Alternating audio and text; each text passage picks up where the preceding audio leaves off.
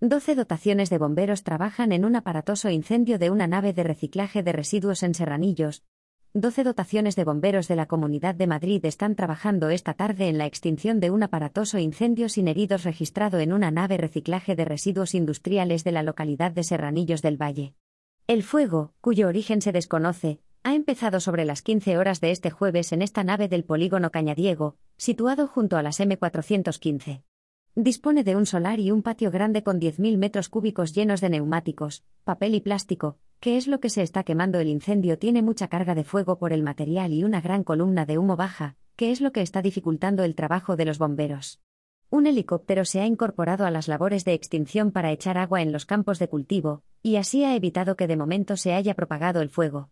Los bomberos seguirán trabajando durante horas hasta extinguir totalmente las llamas debido a la gran carga de combustible.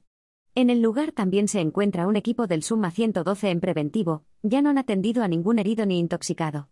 Todo el polígono ha sido desalojado y la Guardia Civil de Tráfico, que investiga el origen del fuego, ha cortado la carretera en ese punto.